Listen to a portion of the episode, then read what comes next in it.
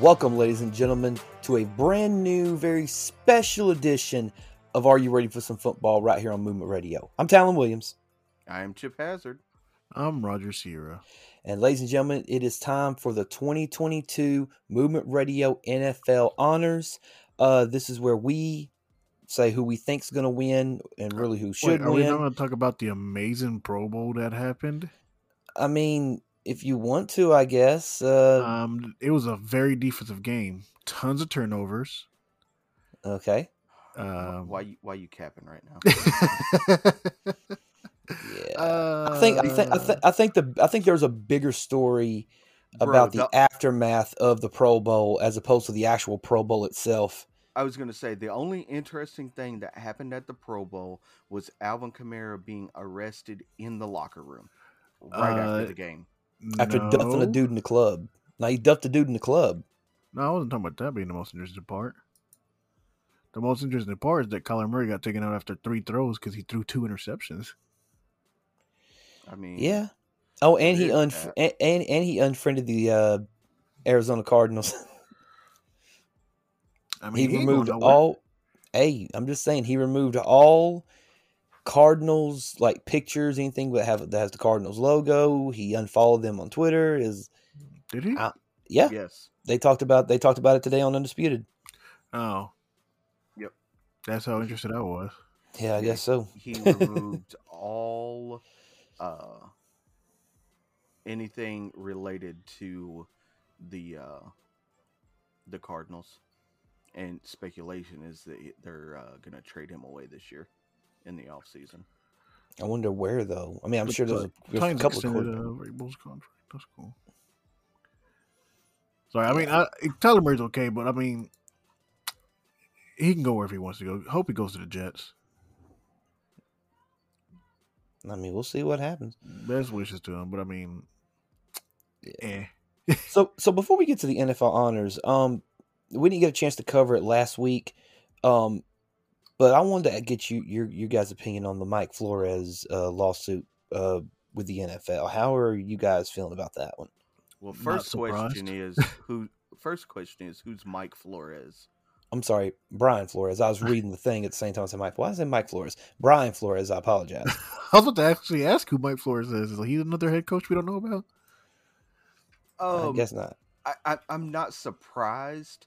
Uh, we've we've said it numerous times. The the minority head coaching carousel. Uh, there's very few of them, and they seem to be the the first to lose their jobs when anything goes awry. But the thing with Flores is, what went away? Because it's not like he had to lose a season this year. No, he just No, he started the didn't. season off terrible. Yeah, and then he got better, and he also took him to the playoffs the year before. hmm So I mean, he has a winning record. Right. Well, there's a lot of stuff to unpack there. The fact that Stephen Ross, the the allegation that Stephen Ross was going to pay Mike. Damn it! Why do I keep saying Mike Flores? Who is Brian Flores. I have no fucking idea. I looked it up. He is an American football player, so that's probably where I seen it from. Brian Flores was offered one hundred thousand dollars every time he lost a game because they were tanking that season to get better draft picks. They were tanking for Tua, and Yeah, tanking tour. Yeah, see what happened there. right. But he'll, here's the thing: Flores didn't want Tua. He wanted Justin Herbert, and Chris Grier and Stephen Ross said, "Nope, we're going with Tua. It's two to one." gone. They should have gone big, big uh, money Burrows instead. I don't think Burrows. Yeah, Burrow. Yeah, Burrows was in that draft with Tua. That's right. Yeah, because Um, and Justin Herbert were the front runners for rookie of the year. Yeah, they were. Um, and and, and another thing that just it, it that boggles my mind. It, it, it- see, here's what I think happened because you see when when when when Flores got fired, which again, I fucking hate the fact that he got fired. Honestly, me personally, um, he then you know he was the lead from all intents and purposes. He was the lead candidate for a lot of jobs that were out there. You know, he was the front runner for a lot of jobs. And next thing you know, Nathaniel Hackett gets a job in Denver. Okay, well, he can't get that job. let's see what else is going on. Uh, Chicago hired. Uh, damn, who did Chicago get? Uh, help me out here, guys. Who did Chicago pick up? I'm trying to remember. Uh, crap, I forgot. The the Bears, they got Yes, um, um, the defensive coordinator dude, right? Oh man, on, I got a list of it right here. I'm looking at it. I would say we should know this because we was talking about it. Yeah. Uh, oh, they got uh Matt Eberflus, the defensive coordinator for the Colts. That's Right, what it was okay, called. so they- so they knew got- DC. I just couldn't remember which team. Yeah, so they got Eberflus. Um, so and then damn Bill Belichick uh messaged Brian Flores. Hold on. And First of all, can we talk about how Bill Belichick was the only homie out there? I mean, he was because look, man, he now he did text the wrong Brian. He has He did text the wrong multiple- Brian. He So has he claims. in his phone. So he claims. But that's the thing. But but but Brian Flores did share the text messages that said, you know, with with uh, Bill Belichick saying, "Hey, congratulations," and he goes, "You know something I don't know?" He's like, "Yeah, you got the job with uh, New York. Congratulations." I haven't been in for my interview yet. Oh shit! you know, like you dry snitched on on the new on the New York Giants because they ended up hiring um, uh, Brian Brian Gable, uh, Brian uh, Daboll, yeah. So that's when it was like, oh, so you already hired this motherfucker, and you were still expecting me to come in and you know do the interview? But I- Like- I, I do got to give uh, Brian Flores kudos because he still went and done the interview, Yeah. knowing Yeah. that that the, the job had been given to somebody else. He still went in and did the interview. So Yeah, you know, and then the lawsuit then came afterwards.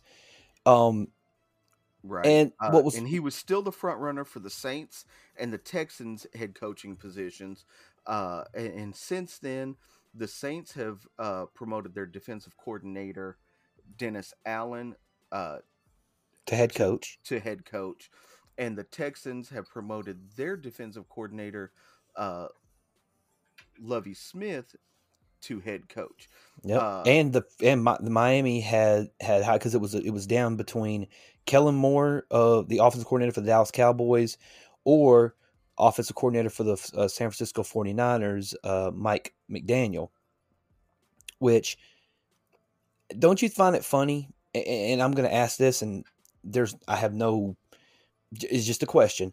Don't you find it funny that once these uh once uh Flores filed the lawsuit and everything, the Texans and the Dolphins immediately hired minority candidates to be head coaching position to the head coaching position.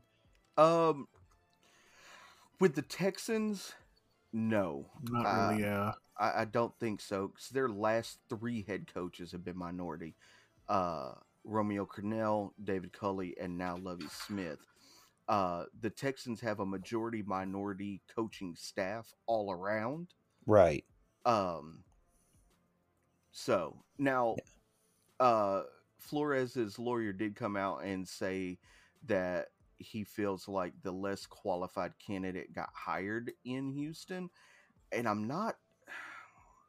I, I like Flores, and I I'm on board. I was on board with him coming over to to be the coach for the Texans. But Lovie Smith has been to three different Super Bowls, two with the Bears and one with the uh, Bucs. Uh, and he has one as uh, defensive coordinator uh, before. So I, I'm not sure he's the less qualified of the two. Right.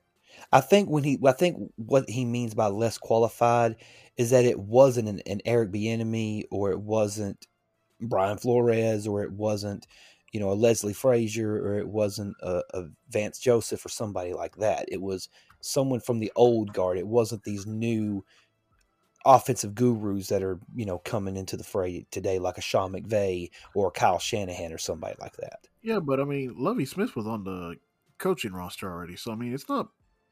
I don't think he was still not like a lesser candidate or anything. I mean, he was already there. He's been the head coach before. Like Chip said, he's been to Super Bowls. But let me ask this question: Had the lawsuit, but if the lawsuit had not been filed, would Lovie Smith be promoted to the head coaching position, or would, would or would they do what was all the reports have been said that they were going to bring in Josh McCown, who was coaching, who was a, who was an assistant coach at, on a high school football team, to come in and run, uh, come in and run that organization as the head coach. Uh, I mean, I mean, it's we're- we're- speculation, so I'm not going yeah, too far down the rabbit playing- hole, but you know, a huge game of what if there.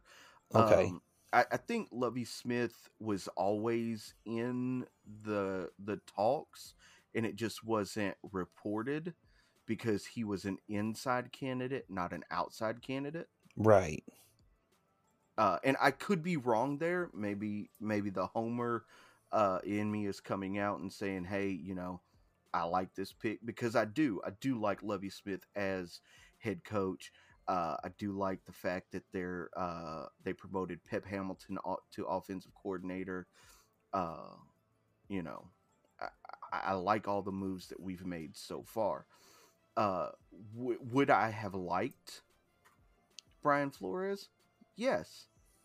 I mean, I, because I think Brian Flores is a good coach. Uh, I also think that um, Brian Flores filing the lawsuit did hurt him in his quest to become a head coach for another team. Because if we just take a step back and look at the Deshaun Watson deal, look at now what's going on with Alvin Kamara, these teams don't want that negative PR. yeah, You know, right. Um, so, and there's still one more coaching vacancy available, and it's the uh, Minnesota Vikings. Highly, highly doubt that Jim Harbaugh is going to leave Michigan to come back to the NFL. Although he did have success in the NFL, went to a Super Bowl with the San Francisco 49ers, the team led that was led by Colin Kaepernick. So, yeah, he does have experience playing in the NFL, you know, but he's but he did a damn good job with Michigan. I don't know why he would want to leave Michigan. Um, because he finally beat Ohio State. well, that's true, but I mean, yeah, you finally beat Ohio State. I mean, you you, you could. I mean, hell, if he could have beat Georgia, that would have been you know good too. But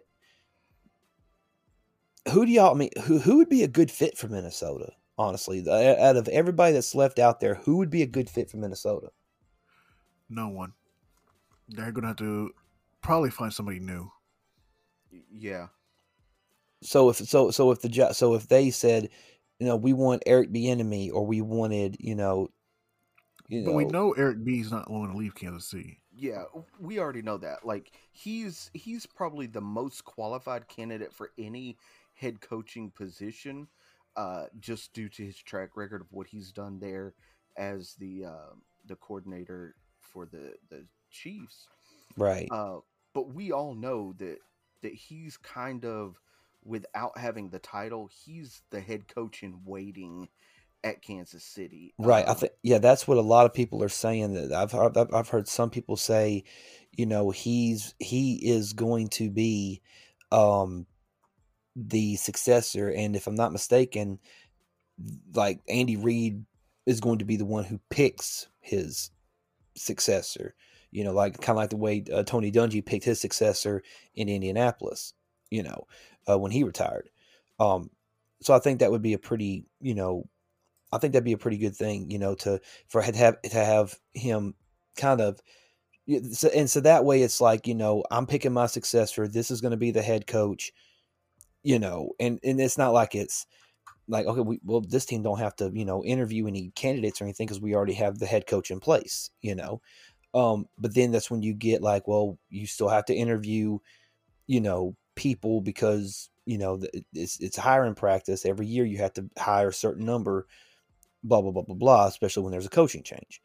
Um, but I don't know. That being said, though, so and and now so and so now there's looking over here. Now we have we went from uh three minority head coaches to now five minority head coaches in the league.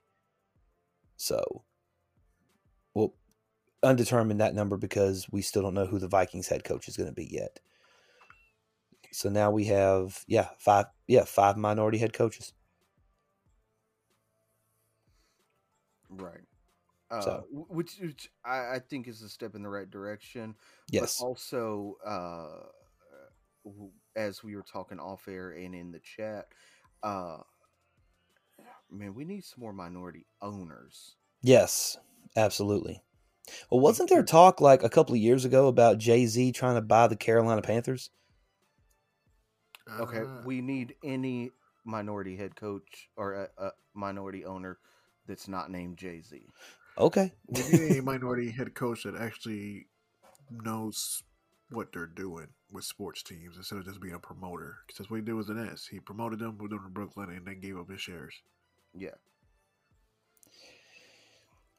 So, Oh, that's true. uh, but while while we're b- before we get into our NFL honors and while we're on the the head coach hiring, uh, Roger, this is directed uh, at you. How do you feel Why? about? Well, because it's for the Broncos. How do you feel about them hiring Nathaniel Hackett? Like, what is your take on Nathaniel Hackett as head coach for the Denver Broncos?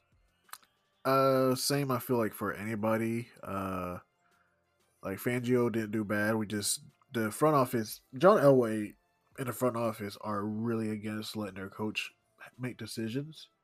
Um, ho- hopefully Patton is better th- with uh letting their coach make decisions.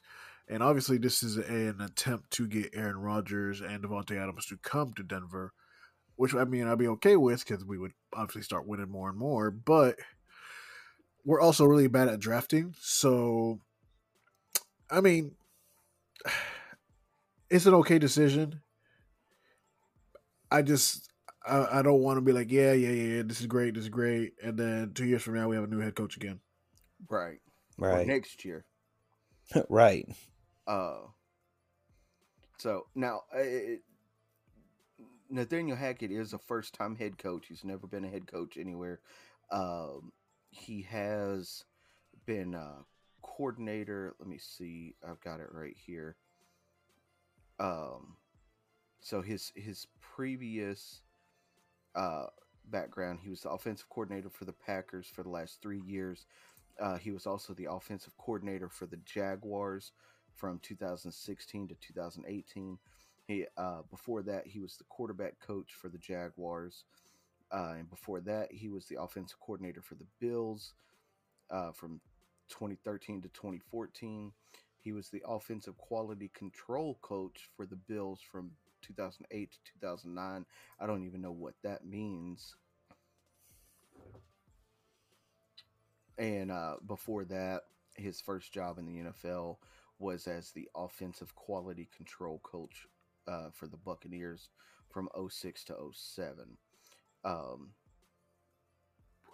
so, uh, you know, with him being a uh, first time head coach, we, we don't know where he's going to be. I mean, he could be kind of middle of the ground or, or middle of the road there. Um, you know, because as we know, some people are more suited to be coordinators and less suited to be head coaches. Uh, so Right. that's that's going to be a wait and see situation, I think. Uh, now, Talon, to you, Okay. uh, what are what is your take on the Dolphins hiring Mike McDaniel? Uh, now, before you give me that, I will tell you that Mike McDaniel was the offensive coordinator for the 49ers uh, just this year, the 2021 season. Uh, he was the run game coordinator from 2017 to 2020. Um, before that, he was the offensive assistant for the Falcons from 2015 to 2016. Uh, before that, he was the wide receivers coach for the Browns, and before that, he was the wide receiver coach for Washington. Um, so again, another first year head coach, never been a head coach before. Where are you going? W- w- how do you feel? All right. So, me personally, and I've reiterated this time and time again, they never should have fired Brian Flores. I Okay. feel like he got he got a raw deal out of it. we we understand that. Uh, That being said, you know, and I, I completely agree. But but what? Okay, about Mike McDaniel, not All right. Brian Flores, right? now. I I understand, but I'm just I'm just throwing that caveat out there. To which I was like, you know, who is this Mike McDaniel? He only had one year as offensive coordinator, but then I started, you know, finding out some stuff about him. He actually was hired back in 2005 by the Denver Broncos as an intern under head coach Mike Shanahan. Uh, and then in 2006, he was hired by the Houston Texans as an offensive assistant under Gary Kubiak. You know, and then he went and he did something for the uh, the Sacramento Mountain Lions, who are a uh, United Football League team in uh, California, um, back in, tw- in 2009. And of course, like what you said, he was he was with the uh, the Washington football team as an as an offensive assistant, reuniting him with Mike Shanahan, uh, promoted to the wide receivers uh, coach and stuff like that. He worked with you know Mike Pettine. He worked with Dan Quinn, um, and being the run coordinator under Kyle Shanahan. So his his uh, coaching tree is from the Mike Shanahan coaching tree, and you know obviously Kyle Shanahan, his son, is now the head coach of the San Francisco 49ers. Um, but you also got to remember that, you know, uh, Mike Shanahan served under Dan Reeves, who was Denver Broncos head coach uh, and the Atlanta Falcons head coach. Um, and then you look at some of the assistants that was under Mike Shanahan, Art Shell, Gary Kubiak, Anthony Lynn, Sean McVay, Matt LaFleur. So it, it's, you know, these young offensive gurus, you know what I mean, who learned from Mike Shanahan. So, and you saw that you see the success that Sean McVay has had with the Rams. You see the success Kyle Shanahan had with the 49ers, Matt LaFleur with the Packers. Um, so I'm optimistic about Mike McDaniel. I'm not going to go completely over the top and say, yay, you know, we're going to win the division because let's be completely honest, and I have to be a realist in this situation. You're in a division with, I mean, you might be able to beat the Jets, might, you know what I mean? Um, and they and they got a good head coach too, and Robert Saleh. Um, but then you got, you know, you got still got to contend with Buffalo and Josh Allen. You still got to contend with uh, New England with Mac Jones, who Mac Jones did come into his own as a rookie this season. So he did come into his own. He is probably going to be the one who takes this team to the next level. But I don't want to go too overboard with yay, but I don't want to be so underwhelmed like I don't give a shit because the one thing I don't want is to get another, you know, 3 and 14 season. I know 3 and 14 because we're just 17 games now. I don't want to go back to being at the bottom of the at the bottom of the barrel anymore. Like I don't want to be stuck in a, you know in the top five of the draft each year, like we were for a couple years. You know, um, but I'm optimistic, and we will certainly see what happens. So there's my take on Mike McDaniel. That being said, Chip, I'll ask you the question: How do you feel about Lovie Smith as head coach of the Texans? I mean, I thought I already answered that question uh, pretty well, but you know, uh, I, I'm very optimistic. I think he's going to build a stellar defense because he is a defensive-minded guy. Um, I like the fact that with hiring him, it promotes Pep Hamilton to um, offensive coordinator, uh, which will give you know a, a fresh take, a fresh look at uh, how how the offense is going to be run. Um, it, I think a lot of what is going to um,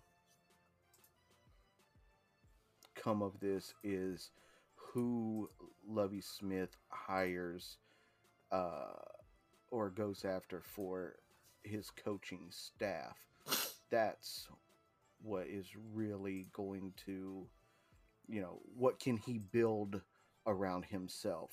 you know, is he also going to um, continue to try to run the defense as the head coach, or is he going to hire um, a you know a, an actual defensive coordinator, knowing that he is kind of a defensive guru? Um, I don't know. Uh, I just have to be very optimistic because the last two seasons, uh, the Texans have been absolutely terrible. Um, and I think this could be, you know, one step in the right direction.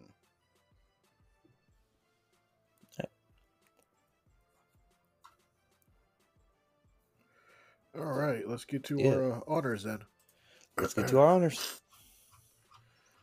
Uh, Alright. Which one do you guys want to start with? Uh, well, let's start with um, I guess let's let's start with uh, comeback player of the year.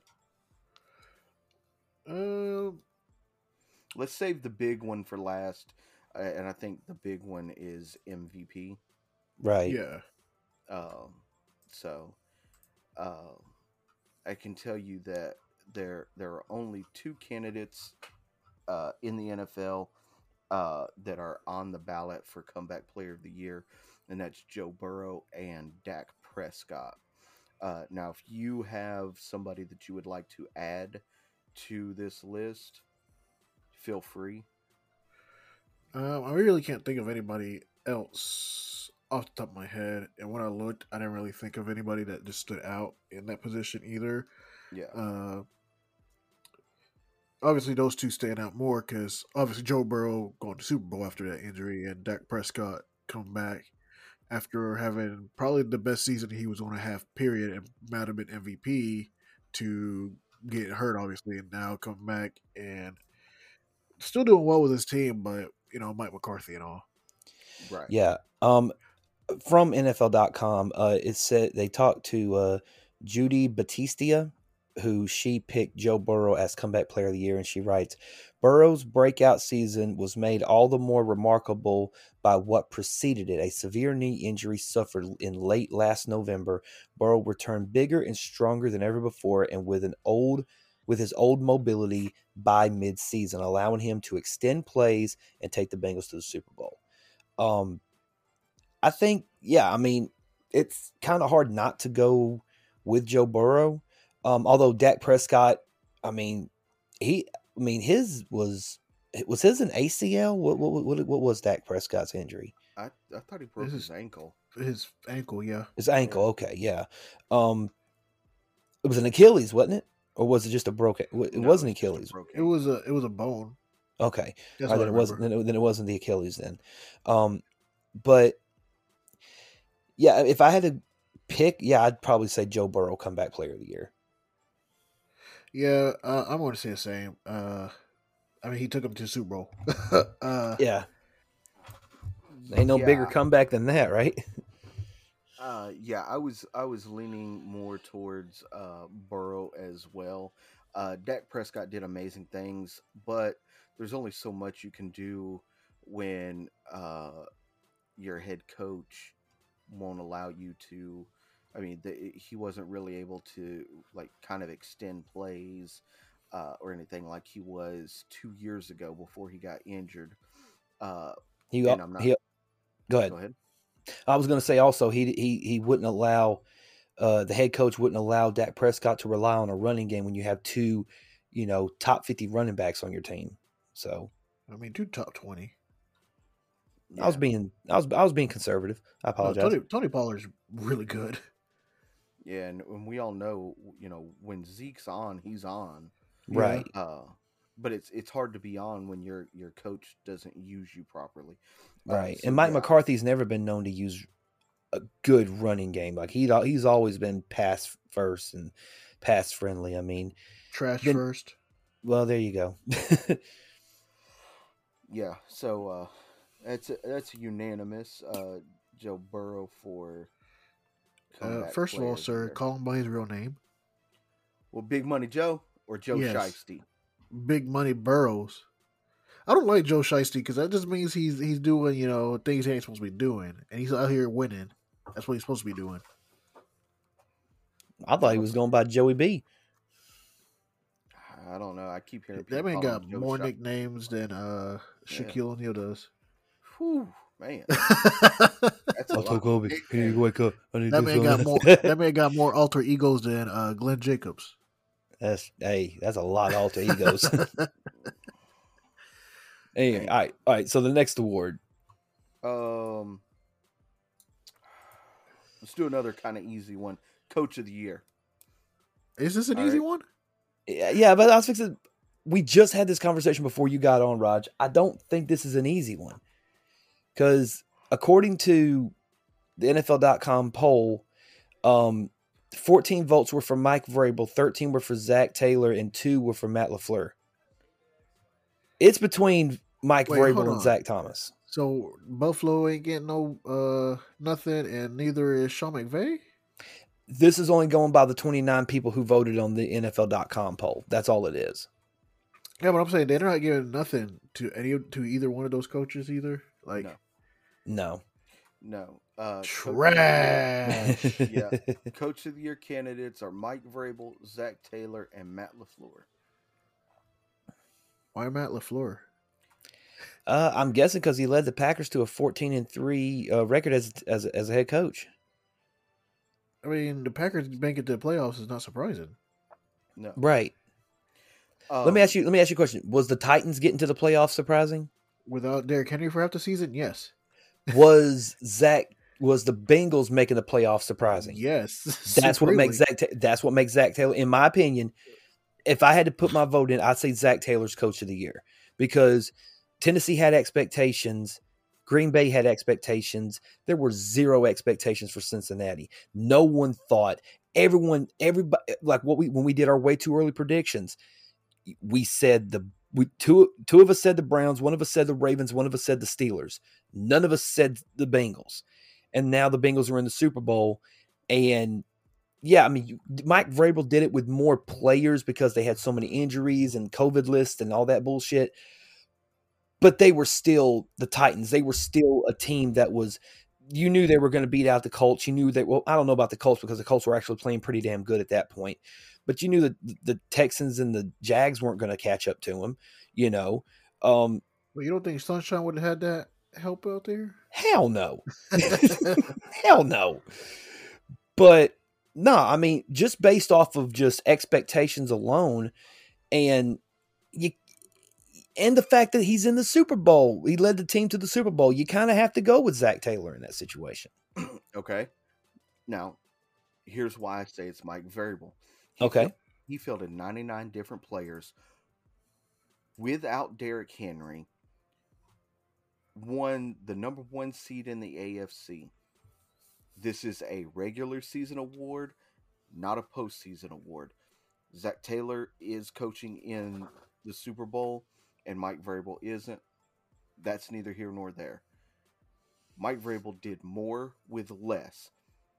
Uh, Zac Taylor had his team basically the whole year. They only got better. Mike Vrabel had to pull people from the practice squad and use waivers to pull people from other teams to come over. And I mean, hell, they had uh, Adrian Peterson come in after sitting on the couch for half a year. And, And won then he went right back to it. Mhm. Yep, I was to say. Okay, so I I- I think it's Zac Taylor. You think it's Mike Vrabel. Roger, who do you think it is? Uh, mean, go I don't think that there's a, a wrong answer between those two. I'm just saying why I think it's Mike Vrabel. Okay. What do you think? what do you Uh, think, Raj? I don't know. I'm a little, I'm a little torn. Uh, I want to say the interim head coach for the Raiders. Actually, Uh, I mean, that's not a bad choice. Yeah. because What that man name? really got the crap in the stick, and he didn't even get the head coaching job. No, Right. It went to damn But- uh Jo- Josh McDaniels. But he can't be. I mean, he can't be considered coach of the year because he didn't coach all year. There He- is that. I mean, what, caveat. what, four games or something? I mean, but he didn't coach the whole year. But he still was the force that took them and made them better because they definitely played a lot better when he got there Well, when he started yeah. coaching. I mean, Yeah. and took them to the playoffs, which nobody expected the Raiders to make the playoffs this year. Mm-mm. But, but, but here's the thing, though. I think more people expected the Raiders to make the playoffs than the Bengals. Not really, not in the division they're in. Mm-mm. No, I don't think so. Uh, and uh, again, I'll say that the reason that zero people picked the Bengals to win their division is because nobody knew how Burrow was going to play coming back from that knee injury. I mean, they literally said that this could have been a career-ending knee injury. And Big Money said, "Not around here, bro." And that's exactly what he said. He Yep. said, He said, "Nah, bro, I'm gonna get this Super Bowl before I'm done." He came out with that. He came out with that brutal Mar. He's like, "Don't believe me, just watch." right? So, Hey, you with the pop culture references. Look at you. yeah, I'm, I'm I'm a regular WWE announcer. right? where's my- oh, Don't oh, Calm- bully me. Calm, calm down, Morrow. Don't It's bully me. Don't bully me. all right, all right. So we're all kind of, like I said, we, we probably won't be unanimous, maybe on a few of these things. I mean, Um, here's the thing: none of us have a wrong answer Right. because all of us. I mean, obviously the Bengals being who how far they got and and how far they how far they got and how far they've gotten so far after what happened last season, or especially after two years ago where they were just winning two games. Then Joe Burrows let them win like four games before he got hurt. right. Now they're going, and you said it's a regular season. I mean, the regular season they still won enough games to get to the postseason. Um, then, uh, like I said, the Raiders interim, who got screwed, took a team that nobody knew what was going to happen with them because of what happened with Gruden, and they made it to the playoffs. Uh, Vrabel, uh, Vrabel, you said. I mean, obviously losing Derrick Henry halfway through the season. Uh, having to fill so many positions and still be able to make the number one seed super impressive too. So I mean, I mean, like like I said, Matt Lafleur, uh, they're the- Packers. I mean, you got to beat the Lions twice, you got to beat the Bears twice, and the Vikings twice, and you're already a positive. I you're pretty much 500. So I mean, congrats. right. Um, and who was the other one you s- uh, they said those uh, It, it was uh, Vrabel, Vrabel. uh, Taylor. Zach and Taylor and Matt Lafleur. Oh yeah, see, like, uh, I mean, I think we we all have pretty solid ones and pretty good reasoning why, and uh, none none of them. We're not going to be unanimous on this, obviously, uh, like you said, but I think we didn't pick any bad ones. Like picking like Matt Lafleur would definitely be a bad option. Like that's stupid. Right. Right. And it's and it's mostly for shits and giggles because you know, I mean, these 'Cause they're aren't full of our shits teams. Right, exactly. All right. So let's move on to the next award. Uh, let's go with offensive player of the year. Offensive player of the year. Offensive Uh, player of the year. The wanna go with Coop- candidates for Oh, go ahead. offensive player of the year are Cooper Kupp, Jonathan Taylor, Deebo Samuel, and Tom Brady. I mean, Uh, do we really need to discuss that one? It's it, I mean Cooper Kupp for real. I mean, we probably do have to discuss it. I mean, Cooper. Well, all right, let me, let, us do this one. Cooper Kupp. Out of the twenty nine people who voted, Cooper Kupp got twenty five of the votes, and you yeah, know, we also uh, decided that the people who are voting don't know how to vote. like, I mean, I mean, there's some pretty qualified people voting on voting in this. I mean, They picked Um, Matt Lafleur. say what now? They put Matt Lafleur as head uh, for coach of the year. Actually, only two people put Matt Lafleur. Um, but no, I mean, you got you know who's on this list? Let's see: David Carr, DeAngelo Hall, uh, Maurice Jones-Drew, Steve Mariucci, Willie McGinest, uh, None Joe of them Thomas. know what they're Kurt talking Warner. about. Not a single one. I'm gonna say offensive player of the year was Deebo Samuel. okay, And here's why. Deebo Samuel played quarterback, running back, and wide receiver. So he's a triple threat. Yes. Okay. Uh, and, and and I'll explain later why I'm not calling Cooper Kupp Offensive Player of the Year. Okay. Raj. I'm gonna go with Cooper Kupp. Okay. Been seeing his man praises majority of the season. His stats alone put in the work for him. Right. Um, DeAngelo Hall, um, one of the voters, one who voted for Cooper Kupp in this particular uh, award, he said Kupp has the ability to always find a way to get open when everyone knows he's getting the ball, even when he's double or even triple teamed. His craftiness allows him to find the weakness in the defense and take advantage, which is a big reason why he racked up a league high 1947 receiving yards. When you when you when you build a wide receiver, no matter what the size dimensions, you want them to play the game the way Cooper Kupp plays the game. Yeah, He, he's not wrong. he ain't. He But is I'll- not wrong at all. He's not wrong at all. But I'll explain later why I think it was uh, not Cooper Kupp as Offensive Yeah. Player of the Year. And, All and, right. and give and give some love to Jonathan Stewart also. I mean, not Jonathan Stewart. I'm sorry, Jonathan Taylor. I, was, my, I, I thought John. I thought running back Jonathan Stewart. You know, because he was a beast back in the day too. Uh, no, Jonathan Taylor.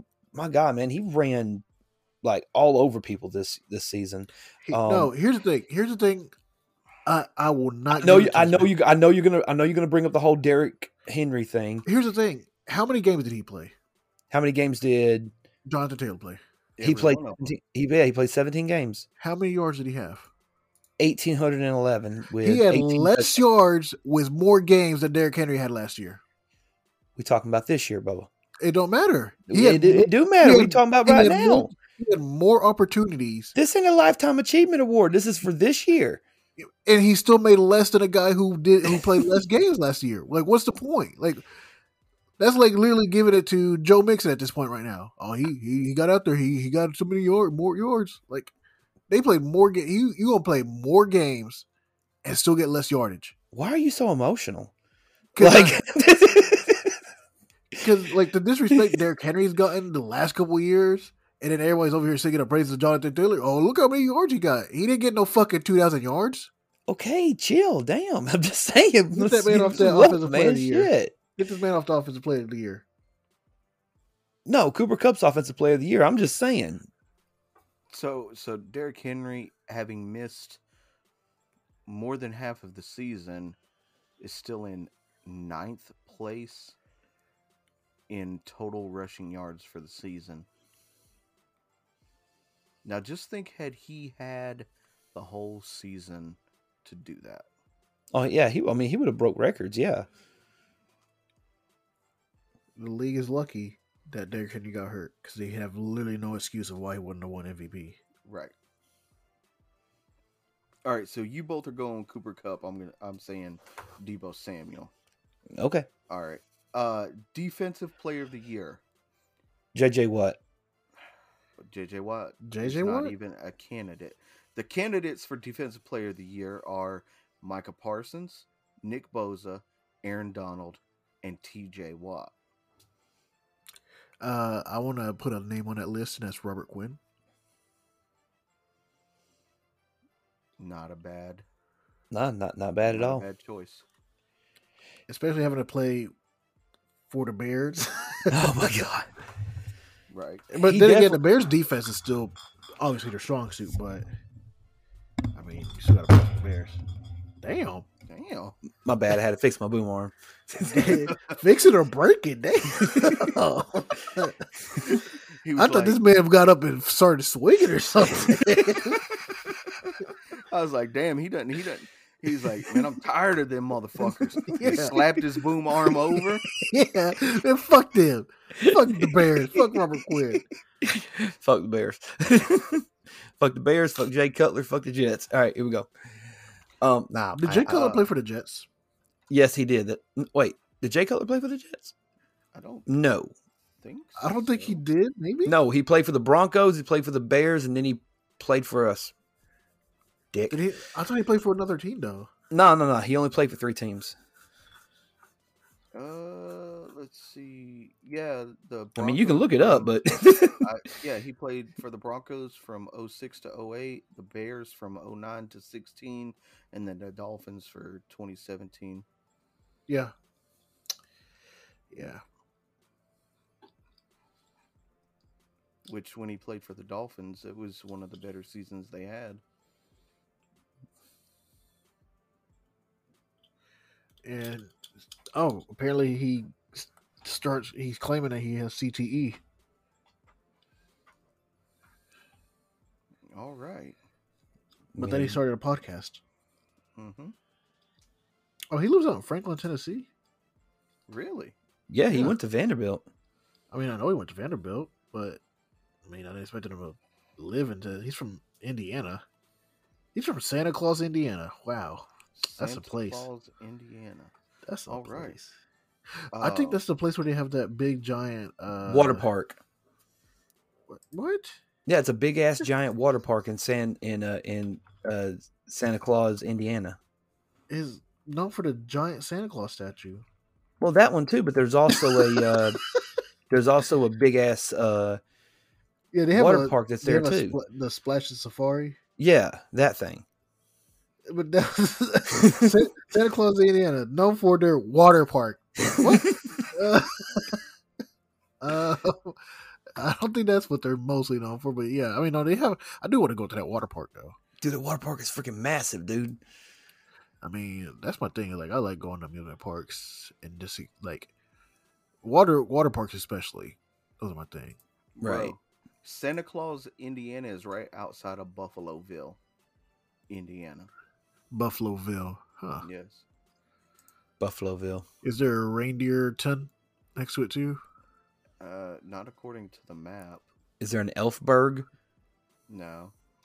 No, there's there's Santa Claus, Indiana. There's Buffaloville, Indiana. Uh, then what else was that? Lincoln City. Terre Haute or Terre Haute? I can't remember how to pronounce that. Yeah, Gentryville. Gentryville. Mm-hmm. All right, let's so let's move on. Anyway, uh, who, so- who do we have for? uh Defensive Player of the Year, T.J. Watt. TJ Watt. I mean, I, I mean, yeah. he tied Michael Strahan's NFL single season record of sacks with 22 and a half. And he actually missed two games. Like, you get 22 and a half sacks, you miss two games. No defender was as disruptive than than TJ was this year.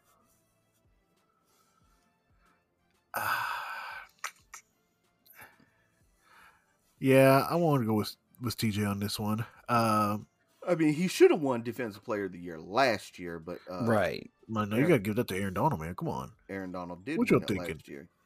Oh, also the other guy I'll, I'll say about adding to the list, uh, Trevon Diggs. Mm, I think Trevon. I mean, yeah, he had 11 interceptions, and he was probably. uh, Is he a is he a corner or is he a safety? He's a corner. Yeah, I definitely. th- I mean, I, I, I mean, I consider him probably But I mean, uh, one A, one B. he as far as had best, best corners go. he had fifty two. Who's the best corner? Beast. I mean, who are you thinking No, I mean it's a it's a toss up. between him and who? Jaire Alexander. In, in in order of like the best like corners, it's Diggs at one, Alexander at two, X at three. Uh, X is in Xavier Woods. no, X is in Xavier Howard.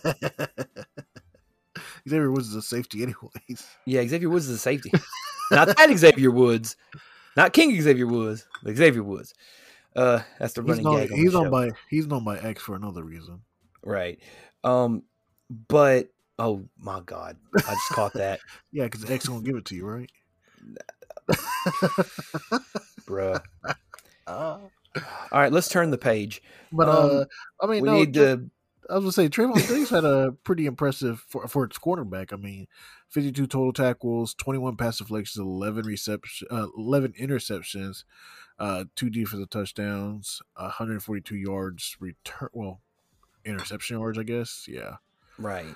I mean, he outdid everybody pretty much in the defensive back position. But yeah, TJ Watt overall because his ability to get to the quarterback, his especially disrupted the uh, ball lanes, everything, just understanding and reading offenses overall.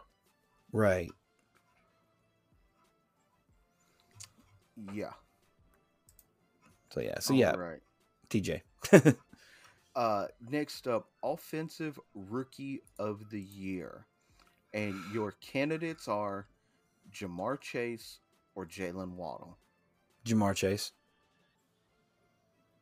Like that should have been unanimous across the board. Mac Jones. Okay. Them took the play, Patriots to the playoffs Mm, with a bunch of no-name receivers. It's got a pattern here. But is that more Mac Jones or is that more Bill Belichick's system? Uh, that Bill Belichick system didn't work with a few other quarterbacks that weren't named Tom Brady. That's Did- true. it didn't work with um, Cam Newton. Cam It Newton. didn't work with Brian um, Hoyer. Brian Hoyer. It didn't work. Then with again, what Jimmy offense does work with Brian Hoyer? The Texans' offense worked Brian. yeah, he did for like good oh, for like for, for like what three four games before he got injured. Then he had y'all had to go to Brandon Weeden. bro. Br- Brian Hoyer was quarterback for the the Texans for several years. I'm, I'm fucking with you, bro. No, I'm just saying, like that's when when you look. I mean, Brian Hoyer is a Super Bowl winning quarterback, uh, but he was with the Texans. Uh, I say a few years. Uh, What team did he win the Super Bowl with? I can't remember. Patriots, wasn't it? yeah, he won with the Patriots. Uh, I'm I sorry, guess. Brian Brian Hoyer was only with the Texans for a year. I uh no, it was Matt Schaub I was thinking of. Yeah, Never mind. oh yeah, that man was Yeah. definitely there for Yeah. years. yeah. Yeah. Uh, Matt Schaub was Matt Schaub was good. If they put a, I'm telling you now, if they would have put a better defense around Matt Schaub, uh, Matt Schaub and a better O line, I I'm think. He, I think he just needed a better offensive line. His defense was No, all right. but but Yeah. not the second. Hoyer's No, been with the, almost the front the in front league. seven maybe, but you know. And plus he Uh, had and plus he had Andre Johnson. He had uh, Arian uh, Foster. Arian Foster, uh, Uh, Jabbar Gaffney. Uh, Oh God, who am I? Who's the other receiver I'm thinking of? uh, see, there was Andre Johnson, Jabbar Gaffney, uh, Dunta Robinson. No, no, he was the corner. I'm sorry. Um, God, if you hadn't said nothing, I probably wouldn't able to think of it.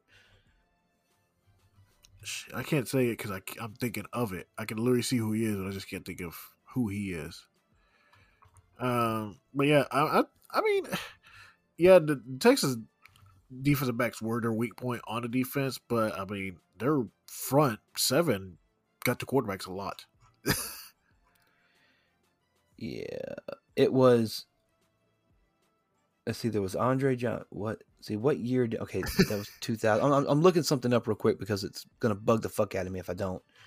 Well, while you look that up, uh, All right, here we go. He had Andre Johnson. He had uh, Andre Davis, David Anderson, Jacoby Jones, and Kevin Walter. And his tight ends were Mark Bruener, Owen Daniels, Jeb Holzer, and Joel Dreessen. Owen Daniels is on uh par to become probably one of the greatest tight ends ever before he got hurt. yeah, Yeah. And the running back, y'all had y'all had two. F- Whoa, like okay, Greg right.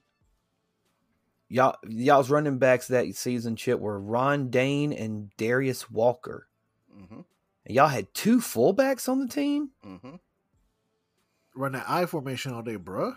Yeah. Yeah, I That guess was, so. that was that Gary that was that Gary Kubiak style. I was like, he ran I formation and the pistol formation style. Yep. yep, that was tw- that was uh, 2007. Or, or is it It was his first year. Or was it offset? Either way, had the one with the fullback and offset I. yeah. Yeah. Gary Kubiak is a good offensive coordinator. Right. because he knows how Uh, to use the running game, unlike Mike McCarthy. But well, that's true.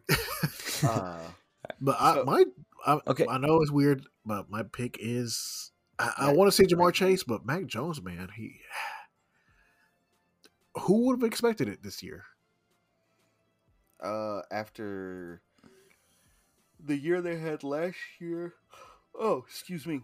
Um, after the year they had last year with Cam Newton, and then Cam being named starter at the beginning of the season, you know, re-signing the deal, everybody thought, oh, well, here's, you know, another one, and then Mac Jones beat him out. Like nobody's seen that coming. Yeah, Right. Uh, and I mean, he finished 13th overall for all quarterbacks. Uh, had 3,800 yards. I mean, and 22 touchdowns. Obviously, he had 13 interceptions, but I mean, for his first year, it ain't bad. No, not too bad. Uh, Not too shabby, as they say. Yeah, I, I, I'm gonna go with Ja'Marr Chase though because I think he was probably the second best receiver in the NFL. I don't think the stats would say that. Well, I Uh, mean, but even though, I mean, even the stats. I mean, he played all 17 games. He had 81 receptions, 1,455 yards, 13 touchdowns. This is all in his rookie year, you know. So, I mean, I mean, it can only go up from here, you know. yeah. I Mm, mean, he he definitely no, definitely. he can go down. Well, that's true. Yeah, he can. He can have a Brenda Cook year. Oh yeah. I mean, Ball that one year and the next year disappear. right? But no, um, no, I, like I said, I can see, I can definitely, I can like it's not that hard of a, uh, like a discussion for me. to be Like, yeah, Ja'Marr Chase, but like I said, Tom Brady was the Belichick system because we he proved it with other quarterbacks that it doesn't always work. And it doesn't matter if it was Cam Newton, uh, Yates, uh, Hoyer, uh, Mallett. I'm trying to remember everybody's in between. Jimmy Tom Brady, G, Jimmy G. Jimmy But Jimmy G, G did uh, okay. Matt Cassel. Yeah, Cassel. That's what oh I was trying to God. think of. Who? Yeah. Um, man, who who's y'all's backup quarterback there in? Uh, oh, Jacoby Brissett. I'm- Jacoby Brissett. Yeah. Yeah, Yeah. That's quarterback on the Dolphins team right now. Yeah, but like That's s- all right. We get Aaron Rodgers, it's gonna be good. I'm just kidding. you get who? Ooh, That's a la- that's laughable. I understand that, but no, shit. bro, that's We all know- hot we- take and a half. Nah, nah, nah. This is a way early prediction off That's, season. that's super early prediction. Nah, nah. Come on. We all know he's going to the Titans. Who? Why else would he buy all that land in Nashville? Because property's cheap. retire. Well, that's property, true. property, property Texas cheap in Tennessee when you got money. Technically, yeah, if you have money, it's cheap. yeah. but I mean, the property tax is a lot cheaper in most states. or you can go live in a state that has no taxes, What? like a Florida or Texas or something. You know, They have taxes. well, they have taxes. No, I'm talking about like, like like state tax. There's no state tax. You still got to pay any land tax. I mean, yeah, land tax, yeah, but I mean, I'm talking about state tax. Yeah. Fuck it. Let's move on. All right. So, so you Uh, say Mac Jones. Me and Chip both say Ja'Marr Chase. Yeah. Yeah. Okay. I, and I, hey, I, I'm, I'm, Mac Jones being, uh, offensive player or off, yeah, off, offensive player of the year, or uh, I'm Rookie of the sorry, year. Offensive rookie of the year. of the year. It's not a hill I'm prepared to die on because that, that young man did really well. He did. Uh, He did. So now, defensive rookie of the year. Micah Parsons. Mika Parsons. Mika. Is it? I thought. Is it Mika or is it Micah? Micah. Micah. It's Micah Parsons. All right, Micah Parsons. Yes. I thought you Uh, was playing for a second. I don't even I know can't whether talk this evening. I don't know whether good Micah defensive Parsons- rookie or what. Uh, well, that's the thing. Micah Parsons was unanimously selected by NFL.com as defensive rookie of the year. He's the only player to be unanimously selected this year. Yeah, because I mean Patrick Surtain would have probably been the other closest, and he didn't do that good either. no. Uh, now, Michael Parsons might be the uh, best linebacker since Lawrence Taylor entered the league in 1981. That is, that's a hot take, but here's why I'm going to tell you that. He's the only first year pro to top 80 tackles and 10 sacks in the last 25 years. Yep. I don't know. I, I can't. I can't do that one. Says Lawrence Taylor. Who can't do that one. Yeah, his um his uh the best game that he had um this season was in a loss unfortunately to the Denver Broncos, but he had 10 total tackles, eight of them were solo, and he had two and a half sacks in that game. Um he uh he ended the season with 79 total tackles, 59 of them were solo tackles, 13 sacks, three defended passes, and three forced fumbles. I mean, what other? I, don't, I can't even think of any other defensive rookie that came out. Like, I mean, aside from maybe Patrick Surtain Jr., maybe. Jaycee Horn, you know, but I don't know. Yeah, I mean, Micah Parsons is definitely defensive rookie of the year. I think, yeah, like what was, I think that's pretty much unanimous at this point. Yeah, I like I said, I really right. can't think of any other No. Rookie defensive players. All that right. did anything this year. But yeah, Well, hang, well, yeah, just just just for shits and giggles, let me do something real quick because I I'm feel looking like up the gonna- I'm looking up the defensive players that were drafted. Uh, Jaycee Horn, he was doing okay at the beginning of the season. Patrick Surtain, Michael Parson, uh, Jaelan Phillips, Jamin Davis. I don't even know if he played much for uh, Washington.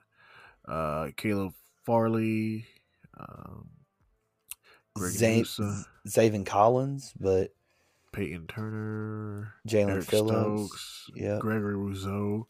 Did he actually do anything with Buffalo this year? Gregory Rizzo. Uh, matter of fact, let me look real quick. Um, But like, yeah, I mean, this year he had 50 total tackles, four sacks, an interception, a forced fumble, and two pass defended. okay, he did. He he he, he did a good job. That ain't bad for a rookie, you know. No, like he did a good job. But no, like really, uh, literally just the the level Asante Samuel Jr. Forgot he was playing. Gosh, Asante Samuel Jr. is in the league. My God, and I remember when Asante Samuel was playing for the damn uh, Patriots back in 2001. Shit, Yeah, that's. uh man, we're But no, old, uh, bruh. We're old. no, I mean like that literally just the difference between Michael Parsons and everybody else drafted this year uh defensively. I'm still looking through the uh rounds and I'm not seeing anybody that like else stands out. Some of these guys don't even think played at all. right all right well let's let's move on to to the top honor uh and that is the most valuable player of the year your candidates are aaron rodgers tom brady matthew stafford and cooper kupp Yeah, I think there's I- some names that were not on that list that should be on that list. right. I mean, okay I mean, I, I don't think Aaron Rodgers and Tom Brady should be on the list to begin with. We already know this. My thing with just putting quarterbacks up there to put quarterbacks up there. Nope, I, I understand completely. I will say that Aaron Rodgers led the NFL in passer rating with a 111.9. He finished the regular season with 37 touchdowns and only four interceptions. Uh, and, uh, you know, we've had this conversation numerous times. Uh, more than likely, Aaron Rodgers is going to win MVP for the second year in a row, uh, making him like a 20 time MVP or something. Not really. That's, it'd be yeah, it'd be four times for him. That's- Him and Peyton Manning can jerk each other off. Yay. Just I don't think I don't I don't think they got that kind of relationship, brother. I, don't, I mean, big big heads, overrated players.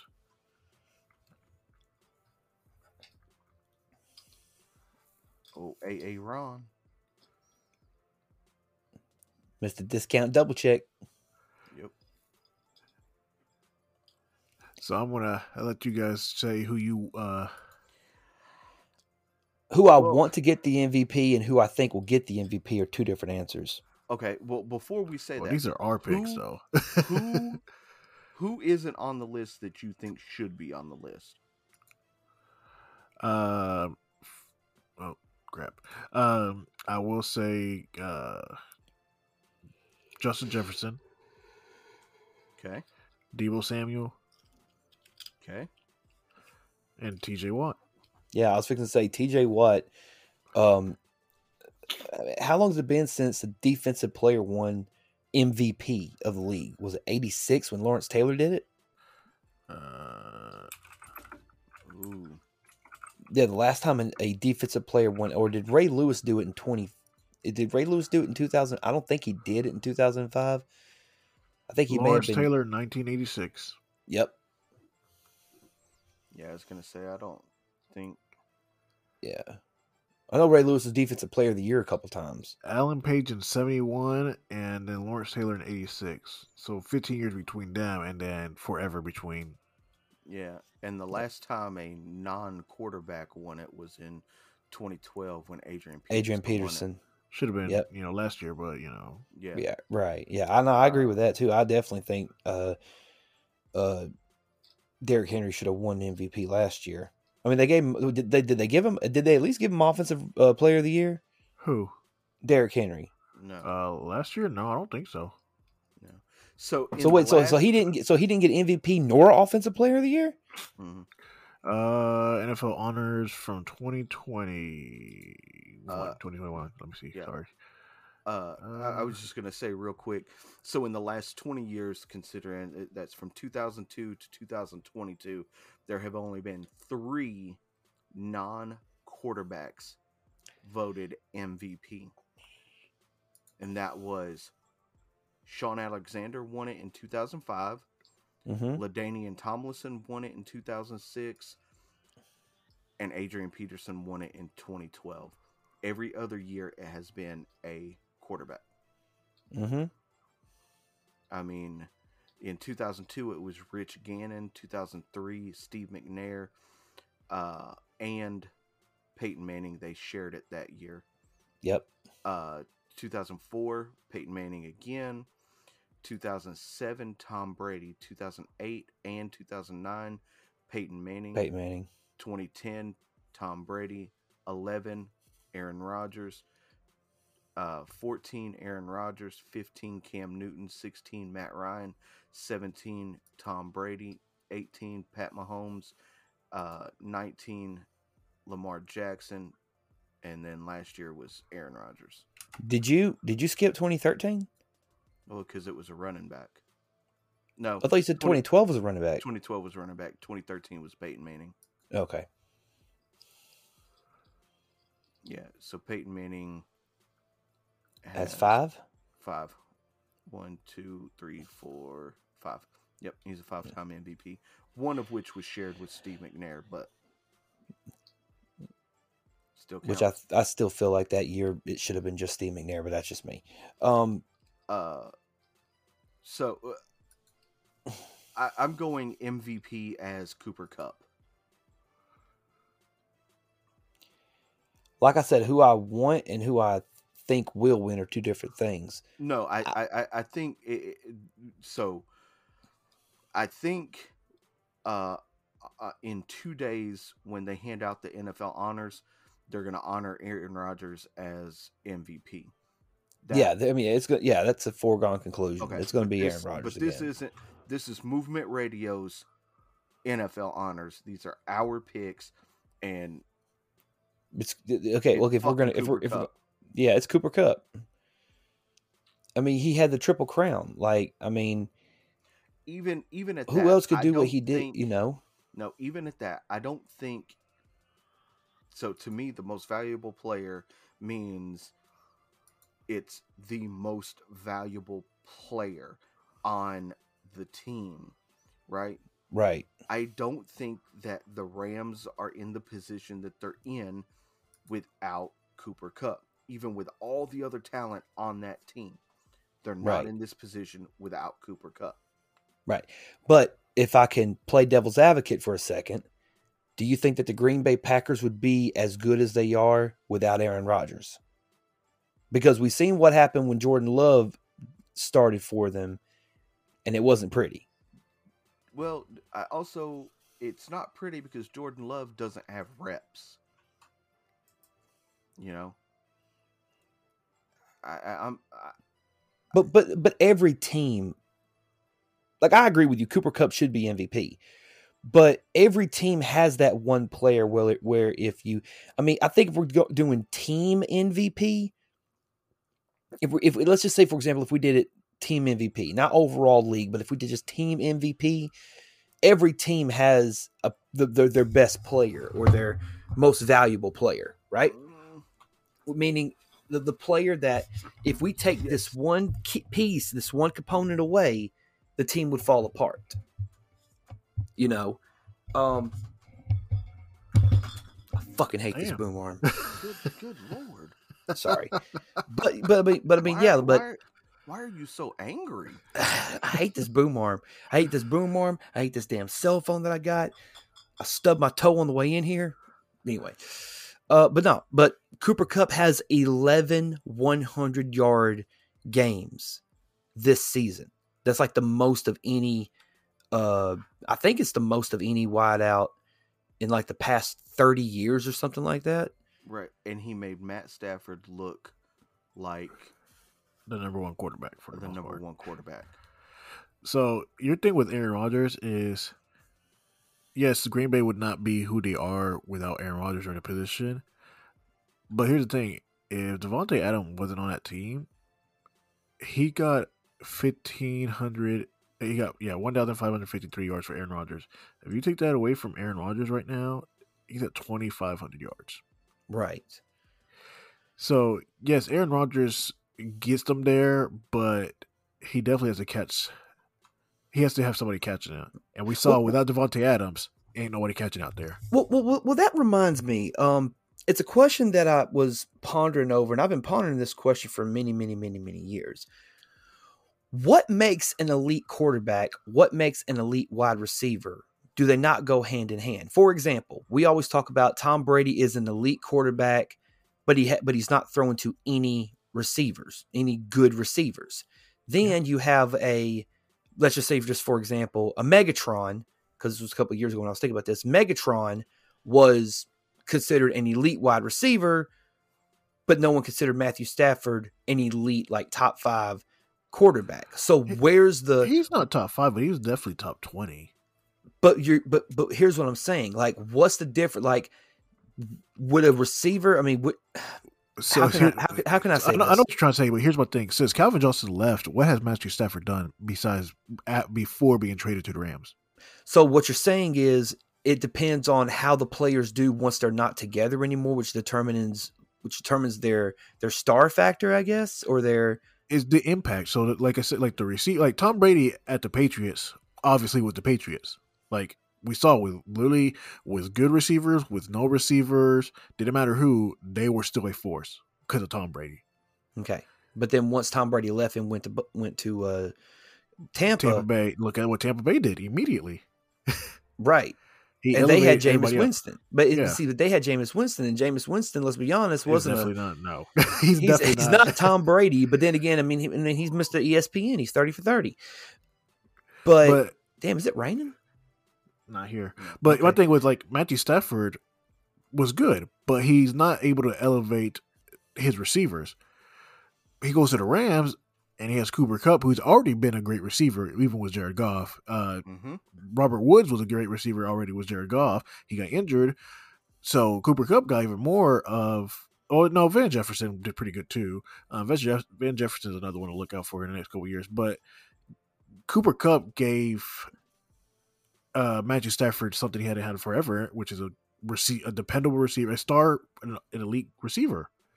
They're going. He, they got to the playoffs immediately. His first year with a new team because he has the weaponry. Uh, another an example that I can probably give you is Dak Prescott, elite quarterback on a bad team. And the reason why I say that is because after he got hurt, they put Andy Dalton in there, and he did nothing with that team. Well, right, even though they have Amari Cooper yeah. and CeeDee Lamb and Ced Wilson, and they I mean so so so they so, get elevated because of Dak Prescott. I'm not saying they're I'm not saying they're nothing because that's Okay. not true. CeeDee Lamb and uh, Amari Cooper, Zeke's nothing now because of who his coach is. His coach is definitely fault is holding that team down. If they were to get another coach who understands that team and knows how to use weaponry there, I think CeeDee Lamb, Amari Cooper, uh, Schultz, uh, and Zeke and Tony Pollard will probably themselves be more elevated. They would be able to go up another level. Dak Prescott right now though is already at that. I get. I'm not going to say a ceiling, but he's getting to the peak of his potential. Okay, so if the definition of an elite quarterback is somebody who can who can elevate the, his receivers, then what's the definition of an elite wide receiver? I'll give you an example. Elite wide receiver, DeAndre Hopkins. Look at the no name trash quarterbacks he had It was putting up numbers. before before Deshaun Watson and was putting up numbers, right? Okay, He made yeah, I think one season he had what four quarterbacks in the season. Yep. Yeah, he made those quarterbacks look good, right? And people were like, "Man, why hadn't people given these quarterbacks a chance before?" Then when he leaves there and goes to Arizona, he made Kyler Murray look like an elite quarterback. They made it to the playoffs. Right? Right. what what what did Kyler Murray do before Deshaun Watson? He looked okay, Right. but he didn't look like he could make the throws that he was making. Deshaun Watson, I mean, I'm sorry, uh, DeAndre Hopkins, elite wide receiver. Okay. So the definition of an elite wide receiver is you can make any quarterback look like he is amazing. Yeah. Um. Another example from the past: Randy Moss. Yeah. Yeah. When Randy Moss and Tom Brady were together in 2007, Tom Brady's highest scoring year. and Randy Moss's highest scoring year as well. Yeah. Randy Moss had 25 touchdowns that year. I think is- that's still a no. Is that still a record, or did I- Cooper Kupp break that one? No, I think that might still be held because they scored a lot, a ridiculous amount of points. That was that was the year Tom Brady scored 50. But here's another uh, example of current, like current time of having you can have an elite rec- quarterback and elite receiver on the same team. Obviously, go hand in hand and make the team better. Josh Allen and Stefon Diggs. Josh Allen Yeah. is an elite quarterback. He's making Gabriel Davis look really good. Dawson Uh, Knox. Look, Dawson Dawson, Knox Knox. looked- Which I think Dawson Knox is definitely Knox going good. up there. I think Dawson Knox is. the I'm convinced this year. Uh, I was two. talking about overall in overall tight ends in the league. He's number two right now. Uh, I would say th- three or four. Who are you putting over him? Travis Kelce, Well, that's easily number one. That's not George. Kittle. I, this year, I think Dawson Knox proved he was better than George Kittle. I mean, which then again, do we do we count the the years of maybe they have off years and then they come back better? I mean, are they still? You know, I don't know, man. I, I just I just think that Dawson Knox needs a couple more years of sneezing in before he can like take the take that next. I'm not saying he's going to be Travis Kelce. I think that's a, I mean, it's it's a good benchmark to strive for for tight ends, but I mean, Kelce's just on another level right now. Um, Yeah, What's And I don't- is, what's what's funny is Mark Andrews is actually Dude, Mark higher. Andrews is awesome though. Like, I mean, he's he's really really coming to his own. You know, my my son, who's a big um, Baltimore Ravens fan, is like, you know, like we we would be playing like he played the he played with the Ravens, I played with the Dolphins, so automatically he's gonna he's already got a 14 point advantage against me. Uh, so and I'll be like, you know, try and play, and I'm doing this, and next thing I know, it's like, oh. It's a it's a it's a tight end out pass to uh, Mark Andrews, and he goes 20 yards up the field. I'm like, "What are you doing?" you know, and he's just like, Mark Andrews is the best tight end in the game, Daddy. I said, You ever heard of Travis Kelce? He goes, I'm a Ravens fan. It's Mark Andrews. I'm like, All right, you know. So he's still a young kid. I'll educate him soon. will you That- though? No. I'll let that boy think what he wants. Um that being said though, um, so we got our NFL honors. Um, have they announced the Hall of Fame yet, or are they going to announce it at the NFL honors? Uh, Uh, they're hold on. uh, 2021 or 2022? How do you want to say? The 2022 Hall of Fame.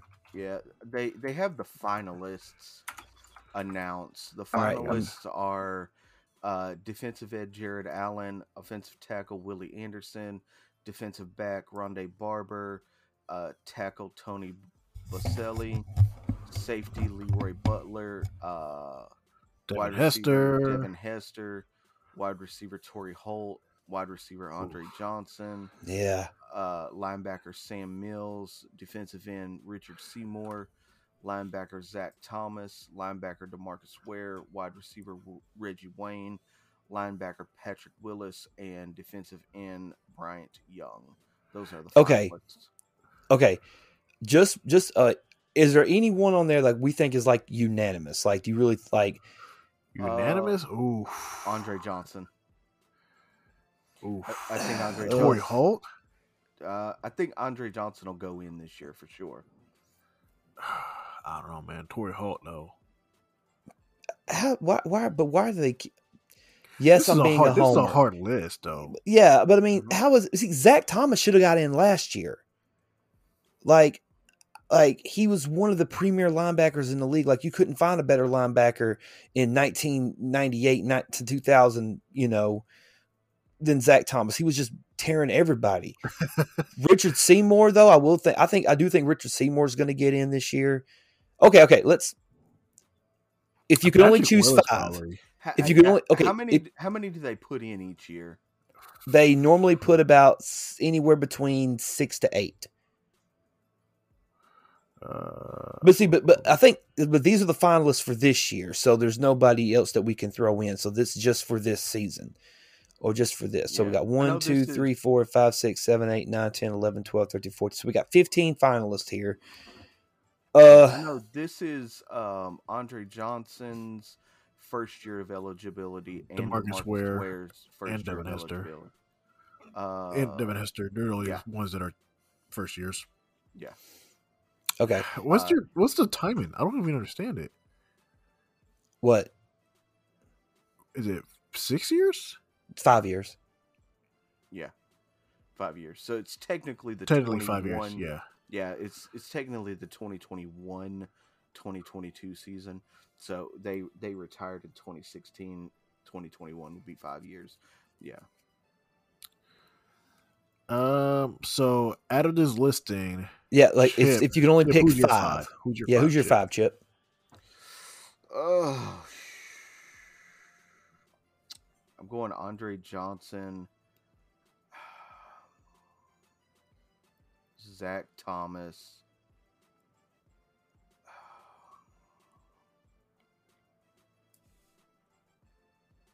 Rondé Barber.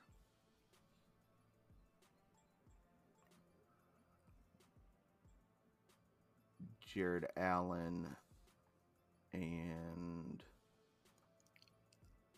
Richard Seymour. Oof. All right. Go ahead, Talon. Go ahead. I'm gonna go with Zach Thomas, Richard Seymour, Willie Anderson, Torry Holt, uh, and golly, I don't know. Uh, Reggie Wayne. I'm gonna go Demarcus Ware, Patrick Willis, Torry Holt.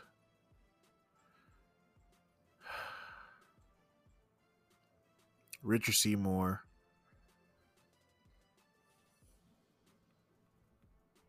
Hmm. Oh.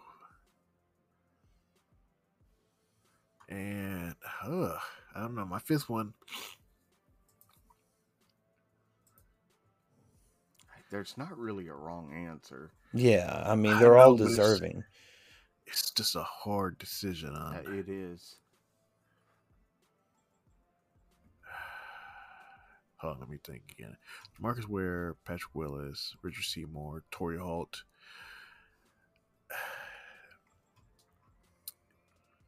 And ooh, yeah, it's Z- Zach Thomas probably. Yeah. It's just I, mean- it, I don't know. It's it's hard like that. This is a- I I I do not envy the the panel at all for this. No God. Yeah. no. No. And the thing about think of all the other players who uh, what did what did we say um when we, we we talked about it on an episode of uh uh we talked about on one of our uh prediction picks um is that um no it was on an episode of something about sports uh, when we did the uh sports conspiracy part 2 of the sports conspiracy theory thing that only one out of every 77 players is a Hall of Famer or something Yeah. along those lines. it's like So- less than four hundred people in the Hall of Fame. Yeah, there's less than 400 people in the Hall of Fame, and you know. They're all quarterbacks. But oh, I think Lawrence Taylor would beg to differ. he Um, killed quarterbacks. Yeah, that's what. Well, he he almost killed one that we know of. Um, his leg went just like that. Yeah. Poor Joe Theismann. His leg damn near got amputated by Lawrence Taylor, who was on who was high on cocaine at the time. I still think the most impressive drug induced performance is the pitcher that was on uh, high on LSD and threw a perfect game. Kyle Lawson. Yes. It was in the World Series. Uh, Hold on a second. Let me see. was it game seven? No, game four? Uh, hang on a second. Let me see. L. Also, Mike Vrabel got a contract extension. He should. Oh, it was. Doc, no, I'm sorry. It was Doc Ellis. I'm sorry. Um, Doc Ellis, acid no hitter, was 47 years old. Oh, it was a Uh, no hitter. Okay. Yeah, it was a no hitter. He was 47 years old? Hang on. It was in No, 19. I think it was 47 years ago. It was 47 years ago. Oh, yeah. I was like, damn. 47 still pitching like that? hey, nah, nah, he nah, he been dead since two, 2008. Um, let's see the no hitter in pile. I'm trying to say, it says Ellis contributed with future United States. Po- okay, no, I don't give a shit. Um, Fuck his I'm tr- contributions. no, no, no, no. I'm trying to find the. Okay, here it is. All right, on June tw- on June 12th, 1970, Ellis hit no hit the San Diego Padres two to zero in the first game of a two of a two game doubleheader in San Diego Stadium, while reportedly under the influence of LSD. After the Pirates had flown to San Diego on Thursday, June 11th, Ellis visited a friend in Los Angeles and used LSD, quote, two or three times, unquote. Thinking it was still Thursday, he took his last hit of LSD on Friday at noon, and his friend's girlfriend reminded him, Hey, you got a game at two o'clock this afternoon. So Ellis flew to Los Angeles from Los Angeles to San Diego at 3 p.m. and arrived at the stadium at 4:30. The game started at 6:05. Ellis said that he threw the no-hitter despite being unable to feel the ball in his hand or see the batter or catcher clearly. He also said that his catcher Jer- Jerry May wore reflective tape on his fingers which helped Ellis see May's signals. Ellis walked 8 batters and struck out six and was aided by excellent fielding plays by second baseman Bill Mazeroski and Matty Alou. Well, there you go. It says Ellis reported that he never used LSD during the season ever again, though he continued to use amphetamines. After the story was made public, Ellis said that he regretted taking LSD that day because it robbed him of his greatest professional achievement. So there you go. All right. Little little inside baseball for you guys. Which we still need to do our baseball association uh episode two. That's another one we need to do. My association is Ken Griffey Jr. Everyone. Junior was the man at one point. Junior is still a man. Okay. Uh, excuse me? No, I said okay.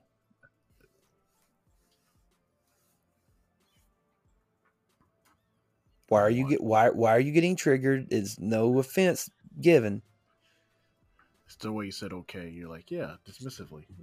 Oh my god. No, it's the way you said it. Uh, all right. Don't So hit your boom mic. Damn it, boom Mike. All right. So that being said, um anything else we want to say before we bounce out of here this evening? As always, check out movementradio.us. That is your one stop shop for all things movement radio. And now your random ass fact for the day, Roger. oh, I didn't know we were doing on a sports one. we always got to do it. We don't. All of them. Okay. Uh, Got to put him on the spot. I don't know. The kind of the LSD thing was kind of a its own little thing, I guess. I mean, there's a sports fact. I mean, if you want, if you want to use it, Uh, I mean, we actually found out how apple seeds can kill you. Maybe we can learn something else. right? Uh, Well, I'll, I'll let you do that for the outro. I'll come back to you. Um, but, ladies and gentlemen, thank you so much for tuning into this episode of Are You Ready for Some Football? Movement Radio presents the 2022 NFL Honors. Uh, a couple of quick shout outs. Shout out to Sean Thompson, Thompson Personal Training. Uh, shout out to uh, Jerry and Jennifer at the Chronic Conversations podcast. Andrew and Sean at the Warrior Workout Network, twitch.tv slash Unleashed Demon, our buddy Ivan Montanez. And Should I Watch That with Sean Miller? Uh, yeah, uh, looking forward to the Super Bowl. We all have the Cincinnati Bengals uh, winning it all this upcoming Sunday, and um, should be looking forward to it. Should be a good Super Bowl. I'm hoping and praying for a good one. I don't want another slow, boring ass, you know, Super Bowl. The last couple Super Bowls have been okay, except for that god awful one between the Rams and the Patriots. It was Um, a defensive game. The defensive Gee. game was boring. I'm sorry, it was. Gee, Yees. All right. That being said, though, uh, Roger, did you find the random ass fact? we're not done with the outro yet. Okay. All right.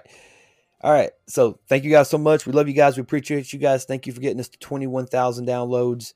And we'll talk to you guys next time on another edition of Are You Ready for Some Football? Let's hit them with the outro. Please do not leave without leaving a like, comment, share, and subscribe on your favorite podcasting platform.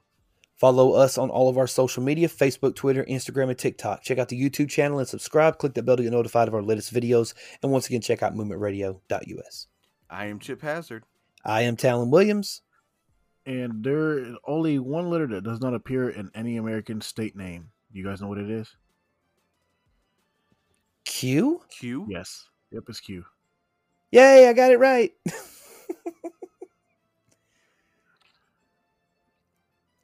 and he's right. Rogers here. No, And this- well, Nah, fuck my name. And this is Movement Radio. God's plan.